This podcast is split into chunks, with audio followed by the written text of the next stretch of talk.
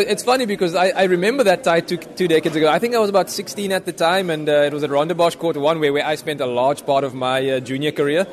And I remember um, Wayne Ferreira being there, Max Mirnyi coming down for Belarus, sort of when, the, when he was starting out playing some good singles. So, like, it's not vivid, but I have recollections of that, and, and it, it, it certainly planted a seed on how exciting Davis Cup can be, you know. But to, to get a chance to play at home now for me um, after probably being part of Davis Cup for the better part of maybe 15, 16 years is, is, is terribly exciting. And uh, my family unit are going to be out there making a ton of noise. In, in, terms of age, I'm way closer to our coaching staff than I am to, the, to our uh, players, but it's something that I've gotten used to now. And uh, I like to, to substitute old for experienced. Uh, that, that's what I go with. But um, you know, it's, it's, it's been a pleasure for me to be part of a Team South Africa and this Davis Cup unit for such a long time. And, and like Marcus said, you know, I've I've sort of transferred my role from just being purely someone looking for a point to being someone that could maybe help the guys fast forward their careers, you know, and, and I've really enjoyed being a part of this unit and, and getting to know these young guys, and, and hopefully I can help in some capacity to get them to, to carry the flag forward.